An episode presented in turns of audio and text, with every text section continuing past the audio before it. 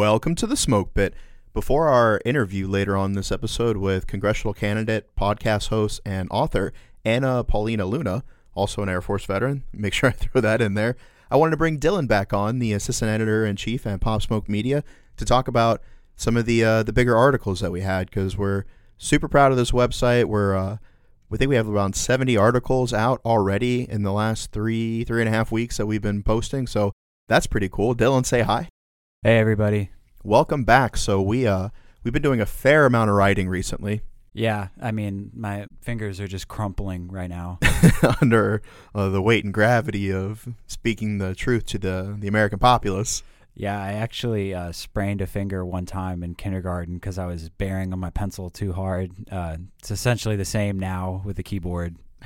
and you jacked your finger up too when you uh you you sat in uh in your car and your your keys rebelled. Yeah, I uh, they flayed my finger off pretty much. Yeah, he came in. He's like, "Check this out, dude!" And you know, I'm thankfully I'm not squeamish because it was gruesome. Yeah, be mindful of your keys, folks.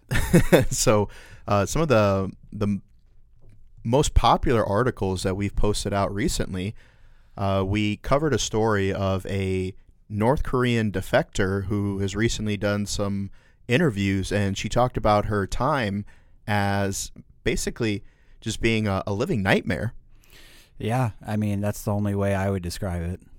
you, you have to um you have to remember that the we, we can't independently verify all the claims and you know we would like to believe that people have the best intent uh, so you know don't don't hold us over the barrel if anything uh, comes out later on but however I thought that it bared consideration particularly for the fact that she said some things that like she never knew what it was like to be full like she had never had enough food in, in her stomach to ever actually like have that sensation of feeling full Yeah, I mean that seems to be the running narrative. I uh, I remember I read an article a handful of days ago about the North Korean military being forced to celebrate by eating dog meat, and uh, that fits right into place with that. I think.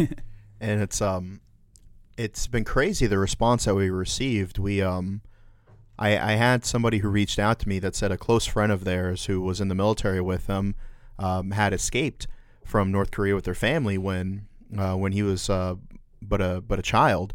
And he said when he got to America one of the first meals that he had was uh, a cheeseburger.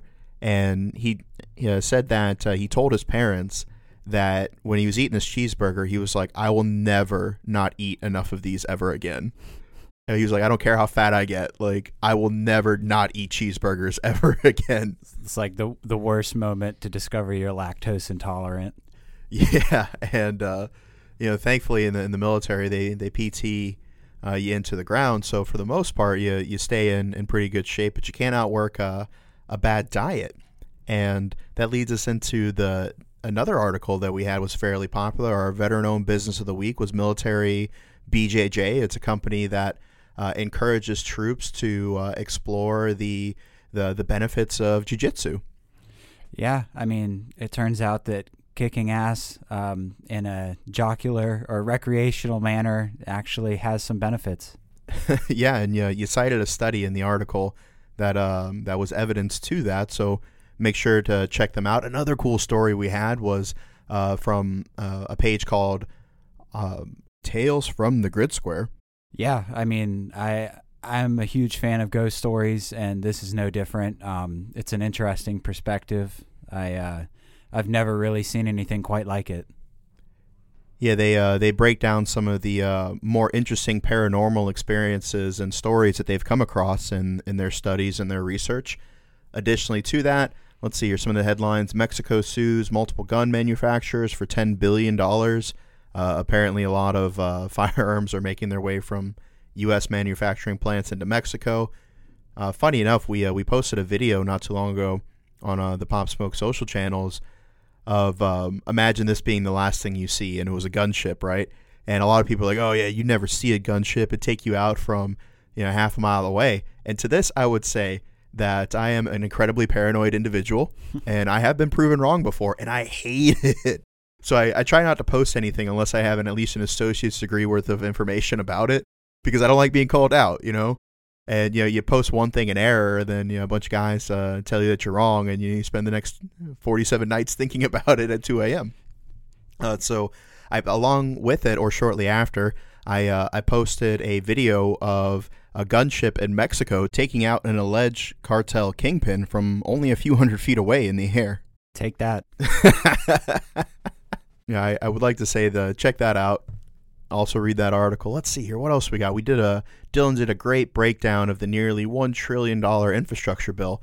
And with that, I gotta say we we do our best not to take a moral stand when it comes to things. However, we're just trying to arm you with facts so that way you know you don't get called out at your next uh, family gathering. You know, you're sitting there trying to eat some of Granny's meatloaf, and your uncle says that your facts are wrong. You can't have that.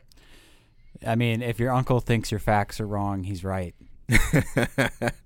whether he is or whether he's not, he's right.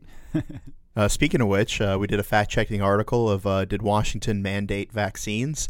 You check that out. Uh, Justin Egan did a great review of The Suicide Squad. So if you're thinking about watching, spending the money to watch that movie, you could check out his review.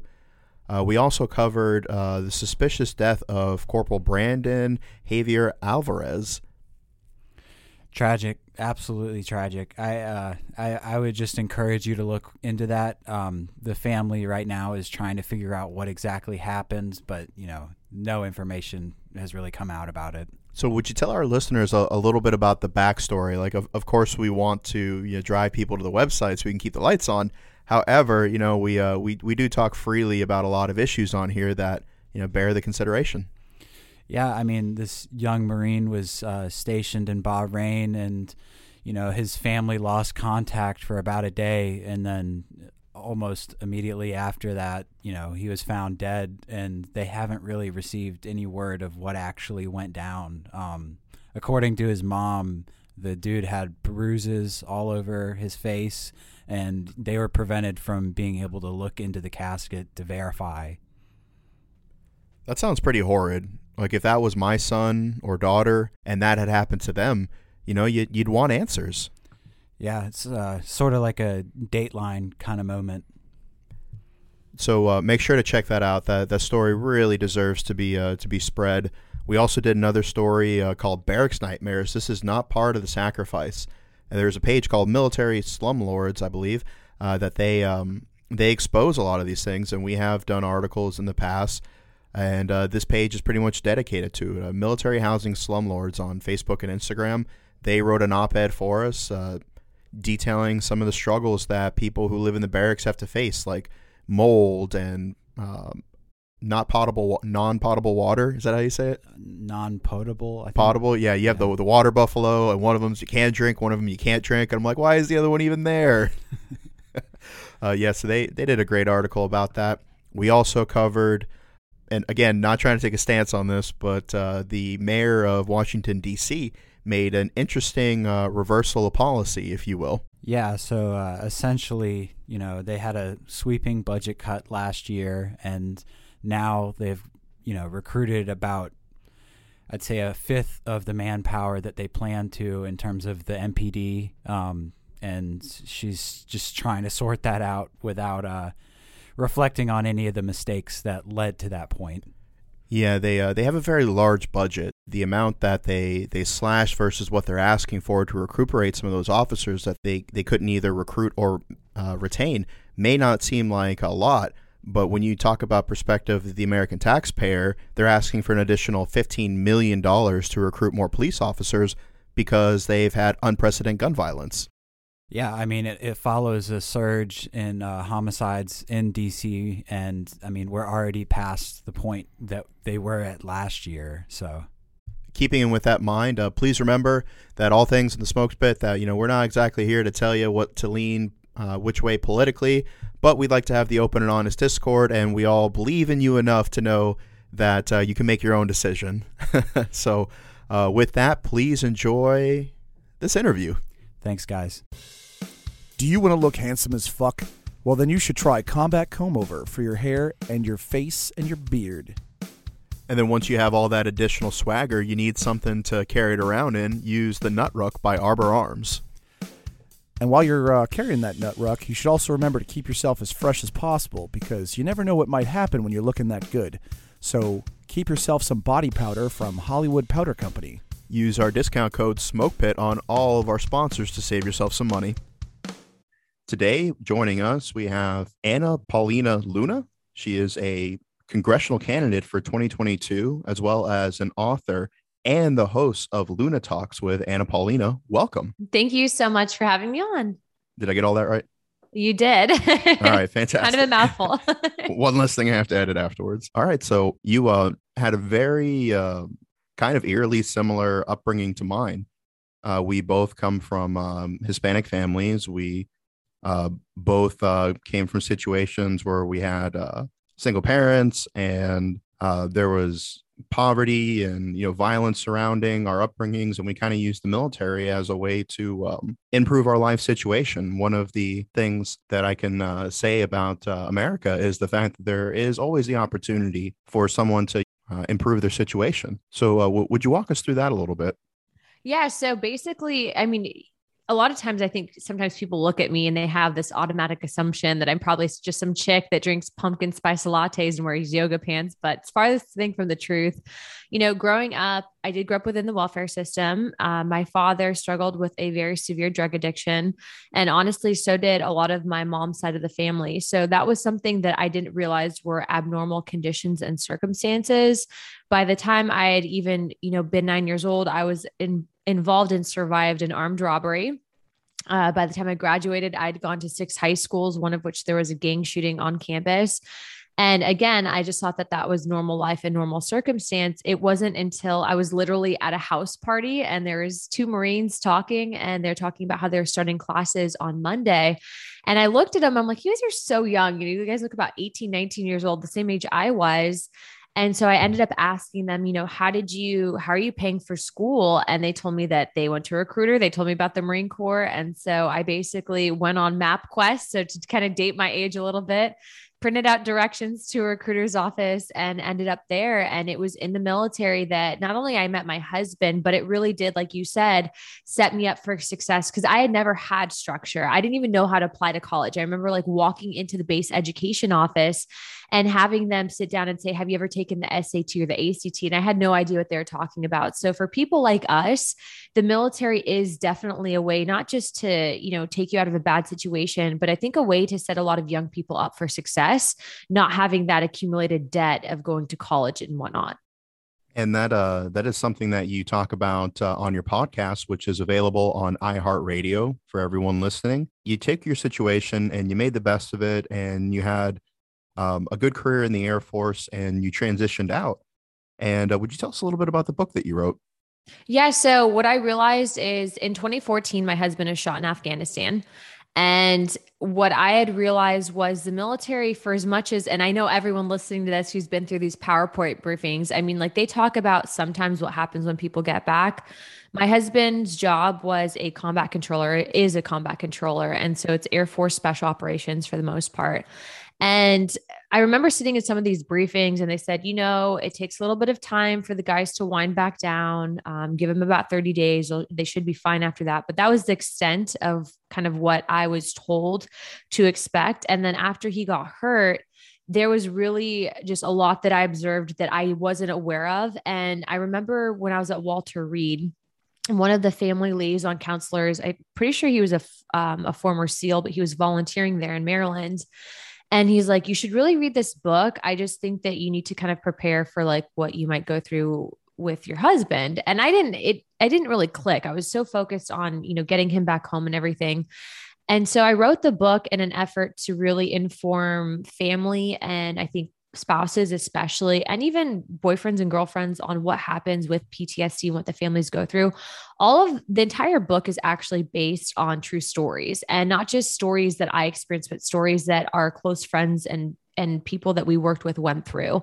And I wanted to provide that perspective because I feel like Hollywood really does kind of make war glamorous. You see that movie Pearl Harbor and it's like these epic love stories, but it's not always easy. And I wanted to people, I wanted people to have a realistic perspective. So I wrote the book. Um, you can actually buy it now. It's on Amazon, Barnes and Nobles. Um, you can do the download for it now at least, and then the actual hard copy releases next month. We were having a discussion earlier um, about the, the various inaccuracies that you see in Hollywood. Uh, you know, one of them is the uh, the unlimited magazines that you, you see. yeah. you see in the firefights. I um I, I can tell you firsthand that uh, magazines dry up a lot quicker than you they they than you would expect them to. so, uh, the the title of the book is "Bring Them Home," and is that available now? Yeah, it's available now. You can actually pre-order it. You can go to Amazon if you just type it in, "Bringing Them Home," and then my name as well. You'll see it. You can also get it on at barnesandnoble.com. But, you know, it's interesting because when I wrote the book initially, I got feedback from women that were didn't really feel comfortable coming forward and asking these questions. And it was honestly super hard for me to write because there is a lot of my personal story woven into that. Obviously, though, I wanted to, you know, protect um, people's identities and everything. So I did change dates and names just so that, you know, people weren't embarrassed. But, you know, it's, it's an important thing that we all need to realize that war is not glamorous and that, you know, if you are with someone in the military, that it's important to have that understanding going into it because there's so many people, I'm sure you know so many people that have been divorced divorced. Most of our friends are on their third marriages, and it's because war really is a meat grinder for relationships. There's a bit of a misconception that there's a higher divorce rate in the military.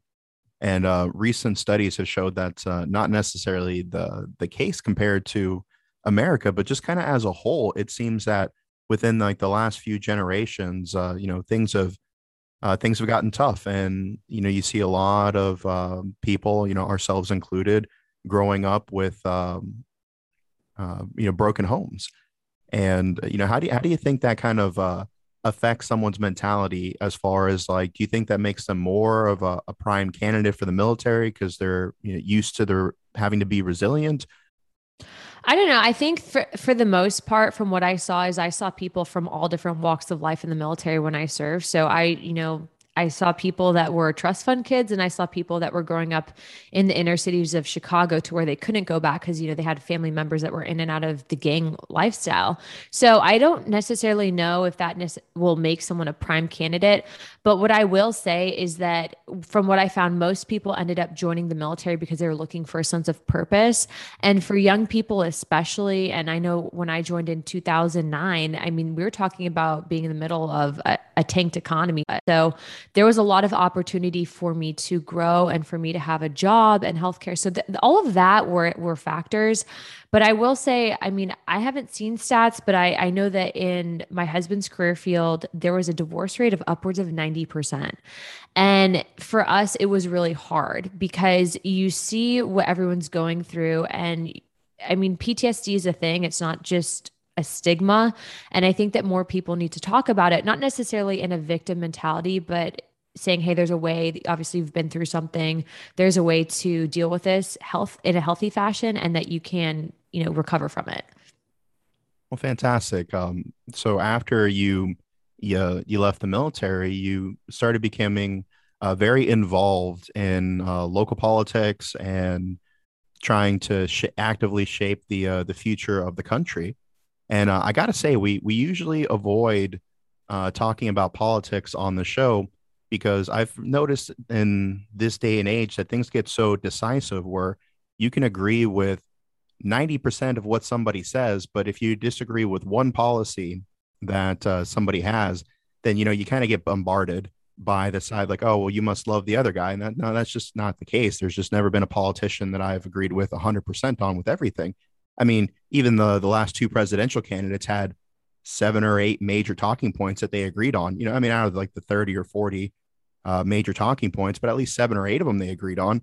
So I feel like there there is some common ground that I feel that just like the military, we're able to put aside our our backgrounds and our our um, our different upbringings and come together and accomplish a mission. How do you think that um, we can be less divisive when we uh, we talk about politics and how do you feel that we can make you know less enemies and make more uh, make more bipartisan partnership I think that there's a huge problem right now with two things one, social media, and then also media. So you have on a regular basis on social media countries like Russia and China bombarding the American people with disinformation. And whether that's in the form of bot accounts, whether that's in the form of actual postings, fake accounts, and or memes, um, what it ends up doing is it ends up stirring the pot. And so you might be arguing with someone on, you know, your Instagram or your Twitter, your Facebook, and that actually might not even be a person. That just might be an algorithm. That's not a weird tin hat conspiracy theory. That's absolutely the truth. And then you have this aspect of media that, and having worked in media, you have a lot of what it's based on is ratings. Well, what causes high ratings? Controversial topics, controversial statements. And so I highly doubt anytime soon that we're going to see the mainstream media really talk about what improvements we can collectively do together or where we are at in a positive light in this country because it doesn't feed their ad revenue, it doesn't feed their ratings. And honestly, it's fueled by money.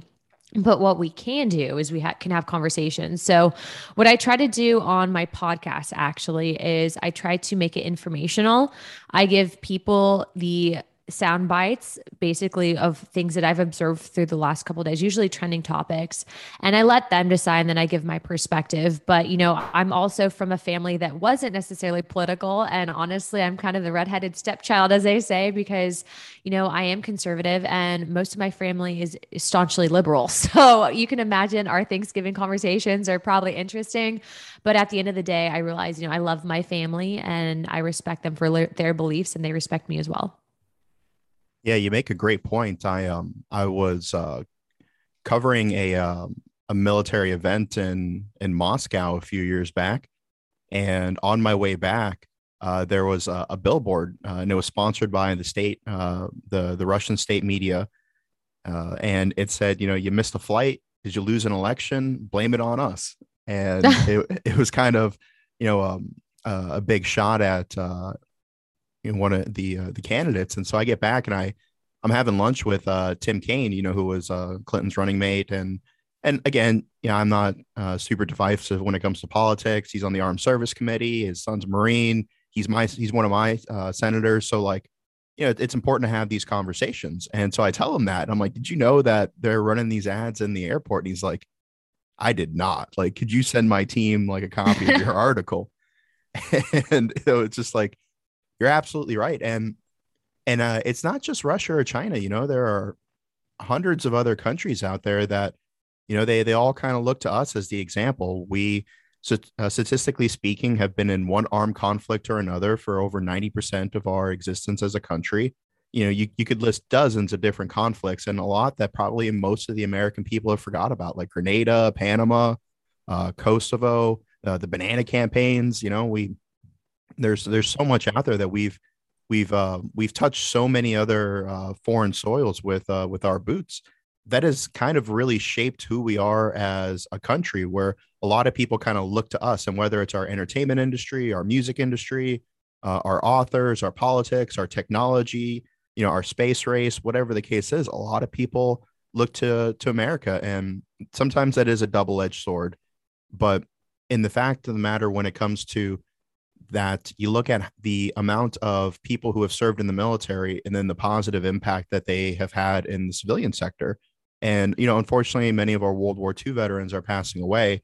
The population of veterans has dwindled from, I think, somewhere in the 20% to down to around 8% was the last um, survey that I saw recently. And with that, the amount of uh, veterans in politics has also shrunk. And so, could you kind of speak to us a little bit about why you feel that as a veteran, it is important for you to have a voice um, at the Capitol? Yeah, actually, that's interesting that you bring that up because I actually just had this discussion. It used to be after World War II that I think over 50% of representatives were veterans in some capacity and it and had served. It's extremely important, mainly because you think about what's happening at the Capitol. We are well, they are voting to send people to war, right? But how could you expect them to understand what the military families are going through, what the needs of the military members are if they've never even served themselves and if they have no skin in the game? And so when you have this type of, you know, military industrial complex that exists in Washington, D.C., and you have so many people that benefit privately from making money off of war. I mean, it's important to have people there that say, but is this best for the American people? Is this best for our soldiers? Is this, a, are we adequately taking care of them after the fact. Because I can tell you right now, like you said, we have a decline in veterans because of you know the amount of people that are now passing away. where I happen to live, we have the highest percentage of Vietnam veterans in the country because we have one of the biggest uh, VA hospitals, which is Bay Pines.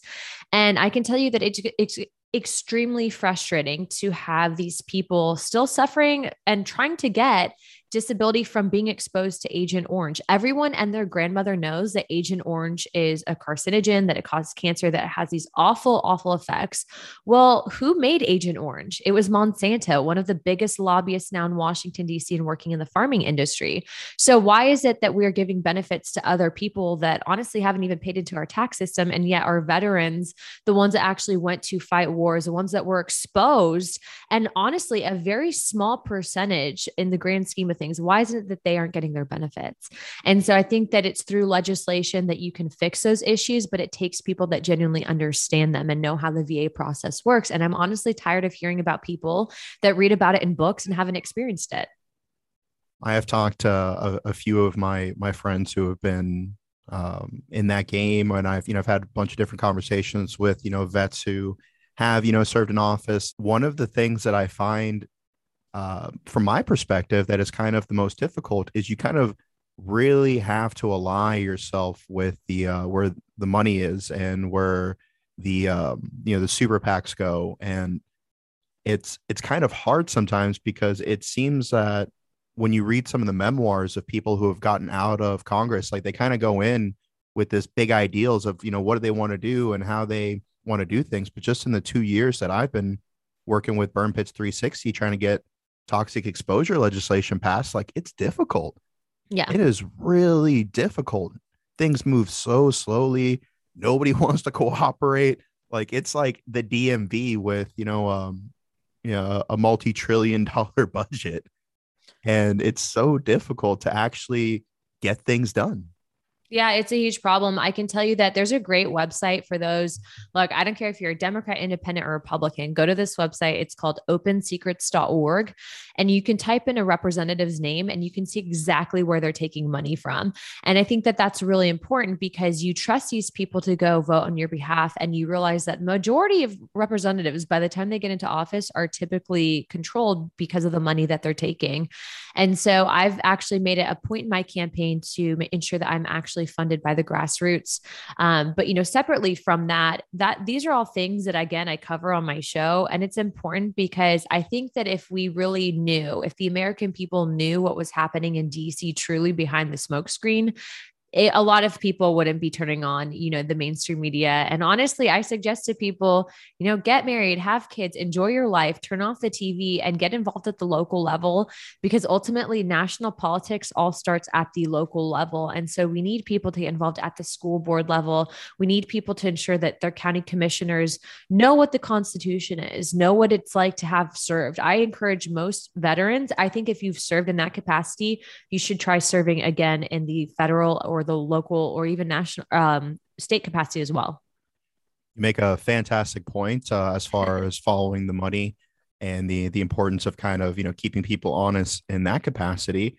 And I would add to that that just as important as that is to actually check the uh, the voting records because it's it's really easy to to pander or placate towards somebody because you think that's what you know your constituents want to hear but it's really disheartening when you know we go and um not in the business of naming names again why make uh, enemies when you can make friends but uh, you know it's really disheartening when you go into a veterans legislator office and you're like hey you know we've been trying to get this toxic exposure like do you want to join the caucus? Like would you like to look it over and maybe give us any recommendations of you know how this can get pushed through better or what kind of uh, pushback to expect so that way we can you know prepare for it or maybe change something and a lot of them are just like, nah, no, we're good. Push it I really we'll hope. Our, yeah. I really hope that off record you give me those names because I would love, I would love to know who that is. sometimes sometimes how you fix that is you put a big spotlight on it and honestly people like that that use the veteran card to get elected and then don't do anything for the veteran community are the ones that actually piss me off the most excuse my language uh, I, I, will probably um, give myself a uh, a nice uh, glass of Jameson after the show for the the, the, little amount of profanity that I've used. I'm trying to make it a clean episode because I know you're you know you're you're not slumming it in the smoke pit like we usually do. We're um, you know we're trying to keep this as above board as possible. no, no, no. I'm not easily offended, but I do appreciate the clean episode. yeah, we had to do a clean episode for for the Marine Corps. And, oh, it was awful. It, it was it was terrible. And then I don't even think they used it. Like they're like, no, even this is still like a little edgy. And I was like, come on, guys. Like you guys made me, okay? Well, I will say this. You know, I have the inner service jokes, but I've never met a Marine that didn't have a good sense of humor. That's for sure. what advice would you give to uh, veterans? Additionally, if they want to become um, active in shaping their community, I know it, it is one thing to kind of, you know, we we have the idea that yes, it is important to uh, you know get elected into different positions and to go to meetings and serve and stuff like that. But not everyone necessarily has the ability to do that. So w- without you know having to place your hand on a Bible and get sworn into an office, what advice would you give to veterans who are trying to make a better future for their children? I would say the best thing that you can do is get involved locally and definitely at the school boards because that's something that you can show up to a meeting. You don't necessarily have to hold a position, but you should voice your opinion and hold these people accountable. And obviously, your kids, everything that they're learning, everything that they're absorbing in their education system is something that ultimately impacts our country, not just for their generation, but for future generations as well. Also, too, you know, there's ways that you can get involved with your local church. I know a lot of veterans. I know I, when I first got out, I was just like, what do I do with my time? I went from such a structured schedule. And then it was all of a sudden like I didn't have, you know, my friends that I was serving with. And there's, a, I always try to explain it to civilians, but there's this bond that you get with other military members, especially when you're on base. And, you know, there's that time in your life and it's just it's so exciting. And then it's, it's after you cut ties with that and you kind of separate to whether it's going to school or whether it's to start your career, or maybe it's for family reasons, you kind of miss that camaraderie. So it's always good to have that. And I would also say that, you know, organizations like the Purple Heart Foundation are now looking for younger veterans to take over. And, you know, you have your American Legions, and all of these organizations are literally waiting for the next generation to come in and say, hey, look, we want someone to help organize. We need some of the younger vets to come in because I can tell you that I go to mine out here and there a lot of them are older people. Maybe the I think my husband and I are both the youngest, and obviously Andy served in GWOT, but you know, it, it's nicer to have more people come in and fill those boots. And so I tell people to get involved in any capacity that you can. But if there is a veteran here that's considering it, I will say, you know what, continue your service. I'm always going to air that someone should run for office because I think that we need more people to do it. And I think that we need less career politicians and more people that are just your average Americans. I just kind of had this vision of uh, you like you're 65 and you're just like, oh, I'm running unopposed this season, and it's like player two has entered the match, and it's just like a new upstart, you know, uh, veteran, and you're just like, hmm, eat my words. eat my words. No, I really do hope that though, and that's the thing is like I yeah. love Florida. I don't love DC. And I don't want to be a career politician. And honestly, like you said, I mean, even just campaigning is so draining, right? Like I have my podcast, I produce that, um, or I help write it, and then I have my book, and I have so much going on. And at the end of the day, it's like, you know, we're all fighting, I think, for the same vision of what the best angle is for our country. But I do think that politics gets nasty. And like, I'm not in the business of wanting to be, you know, abused by the public for the next 20 years. So I'm not a sociopath. Um, I love my family very much. And so I would honestly welcome that. You know, I don't plan on being there for 20 years and I don't even plan on being there for 10 years. So That's run fair. for office. That's fair. Uh, I I highly believe that there should be uh, term limits because even as yes. um, a millennial, like we're rapidly approaching um, old age ourselves. Um, I feel like we're kind of hold on there. no, because uh, you, you think about it, many of us were the last generation to actually grow up without uh, the internet, you know, or at the very least, it um, you know it wasn't as widely as accessible. I didn't get my first cell phone until I was, I think, nineteen or twenty. Like I had to remember LimeWire. Yeah, I remember getting I, I remember getting whooped with the belt for the viruses I put on that computer. Yeah. Yeah, I'm over here trying to download the new Kid Rock song and I'm you know, crashing the family PC. That's so um, funny. but but no, particularly because it's just like I remember the first cell phone that I ever had, like you had to press the button a bunch of times. you know when you um you met a met a girl like you had to ask for her number and then hope she was home when you called and hope her dad didn't answer you know and so I, I look at things now and there are there are people serving that weren't even alive when 9-11 happened. And i remember exactly where i was. Yeah. and so as we you know rapidly approach and you know smash mouth really hit the nail on the head like the years start coming they do not stop coming.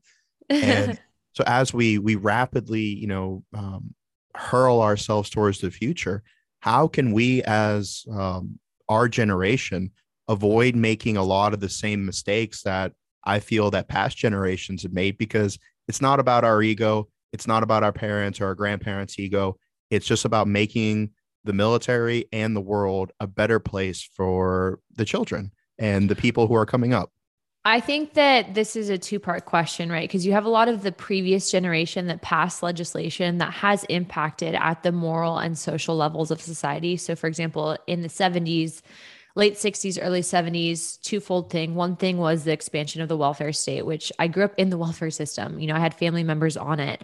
Um, and eventually family members that got off of it.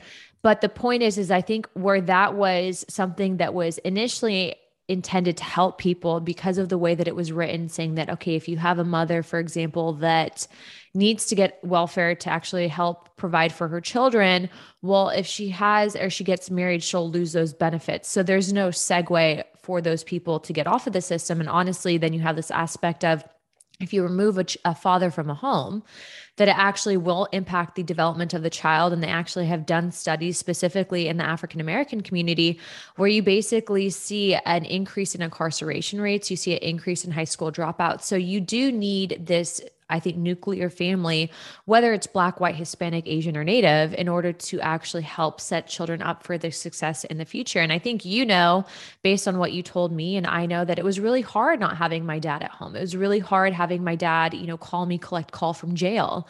Um, and I did struggle with that later on in life. And I saw that whether it was, you know, in my relationships or whether it was in my marriage, different things that I realized I was like, wow, I'm having to actually work through this from, you know, a childhood issue. But, you know, I think that things that we can do to avoid that is two things. One, correct that bad legislation and two get involved i say that because i feel like if i remember growing up you know politics in the 90s or like eh, you know i was born in 89 so really politics in the 90s and then the early 2000s I did not see the level of engagement that I'm seeing today, especially with the younger generation. And so that gives me hope for the future because ultimately, you know, we are a constitutional republic, which means our representatives are supposed to represent the wants of the American people. And so if you have people engaged, the more people that are engaged, the harder that it is for these people to pass that special interest legislation and not be held accountable. And so the one thing I say is get involved. It might scare you, but if your dreams don't scare you, then you're not in the right field. and that ultimately you can try, but at the end of the day, you should always be putting your family first and um, putting your personal health first as well. Yeah, I I feel that uh, if I was given the you know the keys to the kingdom and they're like, hey, you know, you could change one thing about the country right now, um, it would definitely be our prison system. We have the highest um, level of incarceration per capita of any country in the world. And we also have the highest level of people reoffending and going back. And then we also have the highest level of uh, probation bus. And you look at these for profit prisons where some of them have numbers caps, where nonviolent offenders who would have otherwise been able to be released and given back to you know their their families they're forced to be kept because there's a requirement in a contract that these for-profit prisons have we're one of the only countries if out of like the bigger ones we're the only ones who do this and clearly it's not working. And it feeds into so many other things because the more people that are incarcerated the more families that are destroyed the more time you spend in jail the less time you can spend building the american dream. And then once you get out you don't have a lot of options. A lot of people reoffend. Yeah. like here in virginia like we got we got open carry, we got concealed carry, and I got my gun on me nearly everywhere I go where it's permitted Same. by law. when I'm pumping my gun on, like I don't feel the weight on my hip because I'm afraid the the government's going to quarter troops in my house. I'm afraid there's going to be a you know a drug addict that's going to pop out and try to rob me again. Yeah, it's um it's one of those things that also too when you realize that people go into the prison system, let's say you have a nonviolent offender, right? So someone that and I'm not saying that people shouldn't get in trouble for stealing, but let's say you have someone that's stolen something and they end up going to prison and they're there for, you know, the max sentence. I mean, the the fact is is that I do feel that within the prison systems there exists a double standard. And I think that those double standards need like honestly, okay, I know you're not getting political, but like there are people in office who have done bad things and they don't get in trouble for it, right? Versus your average American citizen that does the same thing and then gets completely crucified for it. And so you realize that there's a psychological aspect as well. You know, prison, you're being lumped in with some pretty gnarly people. And so I think that when you take that into account and then you realize that these people, once you have that on your record, it makes it very hard. Like, for example, let's say you're 18 years old and you committed a felony. Um, I know in the state of New Jersey, for example, they just basically repealed the laws for marijuana, right? So if you were 18 years old and you basically were charged for that you know, back 10 years ago, and then they repeal the laws, you still have that felony on your record now that it's legal in that state. So you're not able to get a normal job. Maybe you were 17 and they charged you as an 18 year old. There's these different factors that I think people that are attorneys, people that are judges, and even legislators have to look at. If you're going to change the law now for the entire state, then you have to take that into account because it really is affecting people's lives. And you are right. A lot of these people do end up becoming second time, third time offenders because they can't get jobs because that access is then therefore cut off for them. So it's something that we have to look at. And honestly, I do think that it's it's something that we need to study with the data so that we can ensure that we're correcting it for future generations. Yeah, you you fix the prison system, you spend more money on education. Uh, China's putting out more honor graduates a year than we're putting out graduates. Our education system is abysmal compared to to other people. Now, don't get me wrong. Like, I love my country. We got the most Olympic medals. We got the most Nobel prizes. We got the most flags on the moon. Like USA all day, baby. But like at the same time, I can look at something that I love and judge it with a more truthful and honest eye because I do love it. And I am able to say with love, respectfully, like the end of those emails, you know, that this is this is something that that we can do better and I will, you know, I I will continue to you know advocate for the veterans and for the the people in this country, but we have to have an honest look with ourselves and whether it's you know one office or another office or whatever the case is my entire life i've had like i it was reagan it was bush senior it was clinton it was junior uh, w and then it was um, Obama, then Trump, and then Biden. Like I've had all these presidents in my life, and I've never once been able to say that I agree hundred percent with anything that anyone does. And here's the thing, though: if you point out one thing wrong that somebody does, everybody immediately jumps down your throat. And now a lot of veterans like myself, who are kind of more middle of the road, we might lean one way, we might lean another way. We can kind of see things from both sides now we're getting alienated because now it's not a fact that like okay i don't agree with the principles of your party. I just have had so many bad interactions with people on that side that it leaves a bad taste in my mouth. And now i want to vote against you just out of spite. Now well, i want to donate say- just out of spite you know? I will say, don't let the few spoil it for the rest of us. You know, if you had a bad experience, um, realize that there are still some good people, I think, on both sides. But, you know, from the angle that I'm at, it's that you're right. No one, you're never going to agree with anyone 100%. Like that's just never going to happen. However, when you look at kind of the alternatives that we're left with and you know you, you look at it from the grand scheme of things. I talked about this on my podcast. So there's um there's a movement that exists to I think hijack the DNC, which is the Democrat Party with you know ideas that wouldn't actually be reflective of what the true ideologies are of the DNC. And you see that happening, and you see it from this, I think, 18,000 foot level, and then you see it from the 400 foot level. And you realize that people, even if you're turned off to what's happening, you have to then try to fix it. And if you don't try to fix it, then we're just part like part of that problem. I really did think, and uh, you know, why I even got into politics is I was actually supposed to go to medical school. And I can tell you that there are days that I just think I'm like, you know, I could be sipping a coconut on the beach somewhere as a physician, not dealing with any of this. But then I realized that would I truly be able to go to sleep at night and not be stressed out about the national po- or uh, what's happening in national politics because I realize that I have the ability to fix it. And I think that anyone listening to this show, if you really do get involved, you'll realize that there's a lot of room for people fixing things. I think just the term politics in general, though, kind of um, well, and sometimes does intimidate people because it seems so massive, but you can get involved and you can make a difference. And I think everyone should at least try. No, for sure, because it's a little bit baffling how, you know, we keep being told that, you know, Russia and China are catching up, but yet we spend we spend more than you know, the next 15 to 20 countries in our military, most of which are allies. And so it's like, okay, well, if they're catching up, we obviously can't outspend them. So we need to do something to fix that. But then if you say that, people will say, like, oh, well, you're anti military. Like, how am I anti? That's my entire life. Like, I tell uh, people too, you know, there's like part of the military spending budget. It's Like, let's say you have this pen, right? And they're charging like $25 a pen. It's like, why am I paying $25 a pen? I know we can make it for cheaper, but I feel like you have to be able to, you know, have a backbone and call people out on that because I don't think that we should be spending $25 for a pen when it costs two cents to produce. You know what I'm saying? And that goes back yeah. to those that military industrial complex. You have to hold people accountable and say, hey, we can get it for cheaper price, but I still support this cause. Yeah, it's um it's a very nuanced and complex system where people try to have the cake and eat it too where they say like oh well you know they the military spends $50 on a hammer and $100 on a toilet seat but then everybody likes to um, to slam uh, military grade by saying it's by the lowest bidder.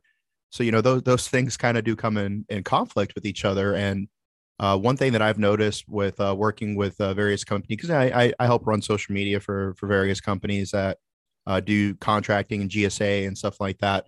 And so uh, a lot of times when contracts come out, they will select like the three lowest bidders. And then, regardless of price, the person who has the best merit will win out of those three. And so you kind of have to submit your say, like, all right, the government comes out and they're like, all right, this is the job that we need to do. This is what we need this to accomplish. Like everything, like cryptocurrency or anything else, like it has to accomplish a purpose. And so, like, okay, this is the purpose that we're trying to accomplish. How much would it cost you to do this? And people submit their bids. And so that that's one aspect of it. The other aspect is sometimes contracts come out and they have certain requirements. Like uh, I was talking to a, a friend of mine who had submitted a contract, and they're like, "Yeah, we got beat out." And I was like, "Man, I thought you had like a really competitive bid. Like it seemed like you had good stuff." And he was like, "Yeah, just you know the the person who went up against me, they were a disabled Native American female veteran." And you know they they checked, oh they had to check the box yeah. It's it's interesting to say the least because um you you look at the people who are the highest consumer of um of social programs. And i i gotta say like you know there there are places in like say west virginia that are you know just just really having a tough time. Yeah. And so people will move factories there because they're what what are called uh, hub zones like uh, historically underutilized business zones. And if somebody lives there or if you put a factory there, there are incentives. And so that is kind of like a government way to incentivize moving uh, business to areas that have historically been underutilized as as per the namesake. But you know, we don't want to get too far down that that rabbit hole. Just you know, we just need to rein in our our budget a little bit because I don't think that it's that we don't need what we have. I just think that if we cut back on the fraud, waste, and abuse a little bit, we could reinvest that money into infrastructure and education. And is every every study that I've read has shown is that the the more um, access to education that you give people, the the better the the areas get. That's exactly could not have be, been said better. Maybe you should run for office. Maybe we'll get you to commit on the show. Run you know, for I, office. I uh I I got too many uh too many scandals on my name. No, yeah. see that's another thing. People get so weirded out. They're like, you know, I I had, you know, I was bankrupt once upon a time. I'm like, you think that other people aren't perfect? Like you don't have to be perfect to run for office. I am definitely not perfect. I just own up all my stuff right up front so no one can use it against me. yeah, I I'd actually uh, considered that and you know, as we kind of discussed earlier, um funding is one of the uh, the most important things. Like, I I, I don't want to steal all the quotes from the newsroom, but they uh they, they said something that was like you know from the the moment that you know a congressman gets elected, they have to raise like ten grand a week for the the reelection campaign, Yeah. which it which won't even be for another eighteen months. Yeah, it's um it's you know, you can do it though. I think a lot of people respect the fact that, you know, outsiders are running for office now and I can tell you that I fundraise and I'm a grassroots fundraiser myself, so it can be hard, but it's worth it and um, don't let that get you down because I started with nothing and I was able to raise, you know, close to $3 million.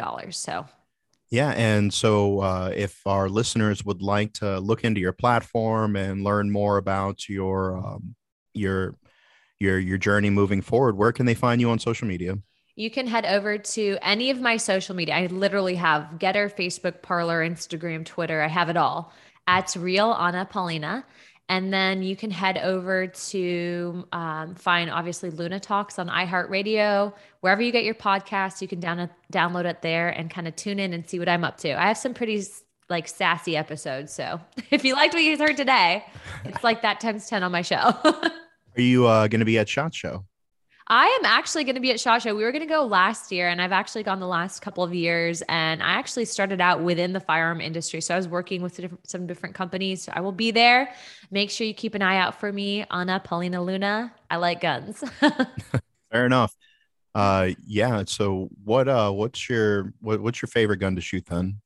I actually have an AR-15, but my favorite was shooting a Barrett 50 cal because I had my hat on this way, Yeah. and when I shot it, it literally blew my hat back. And so I have the video of that. It's kind of funny. I'm just lucky that it didn't hit me in the face. It would have definitely broken my nose. Yeah, that uh, I've I've been scoped by some pretty high caliber weapons before, Ah. and it's uh, the, that's what I tell people. They're like, "Man, you look like hell. Like, have you not been sleeping well?" I'm like, "Nah, man, just on the range, just getting scoped. You know, like both eyes. I'm like, I'm ambidextrous." Oh my gosh. But next time you're out in Vegas, because uh, we'll we'll also be at SHOT Show. Uh, there's a, a place called Gunship Helicopters where they have uh, tanks, flamethrowers, 50 cals. They got a helicopter with uh with a 249 mounted in the uh, the doorwell, and they'll they'll take you up there, and you know you get to to open up on some tire stacks and some cars that they put up on the mountain and stuff. Awesome time. Highly recommend that. Uh, and maybe we'll see you out there. Yeah, absolutely. I'm actually, what was it called? Gunship. What was it called? Uh, Gunship Helicopters. I'm going to go and message them on social media right now because I want to do that. Yeah, they're they're they're pretty responsive. Just uh just let them know that Pop Smoke sent you. And uh yeah, I, I had a great time when I when I was out there with them. Well, thank you so much for joining us. Uh please everyone go check out her platform and you know, you don't like she said earlier, you don't have to to agree with everybody. Uh but at the same time like the more you listen, the more you'll learn and who knows, maybe she'll change her mind. Uh fair winds following seas and we'll see you next time here in the Smoke Pit. Thank you.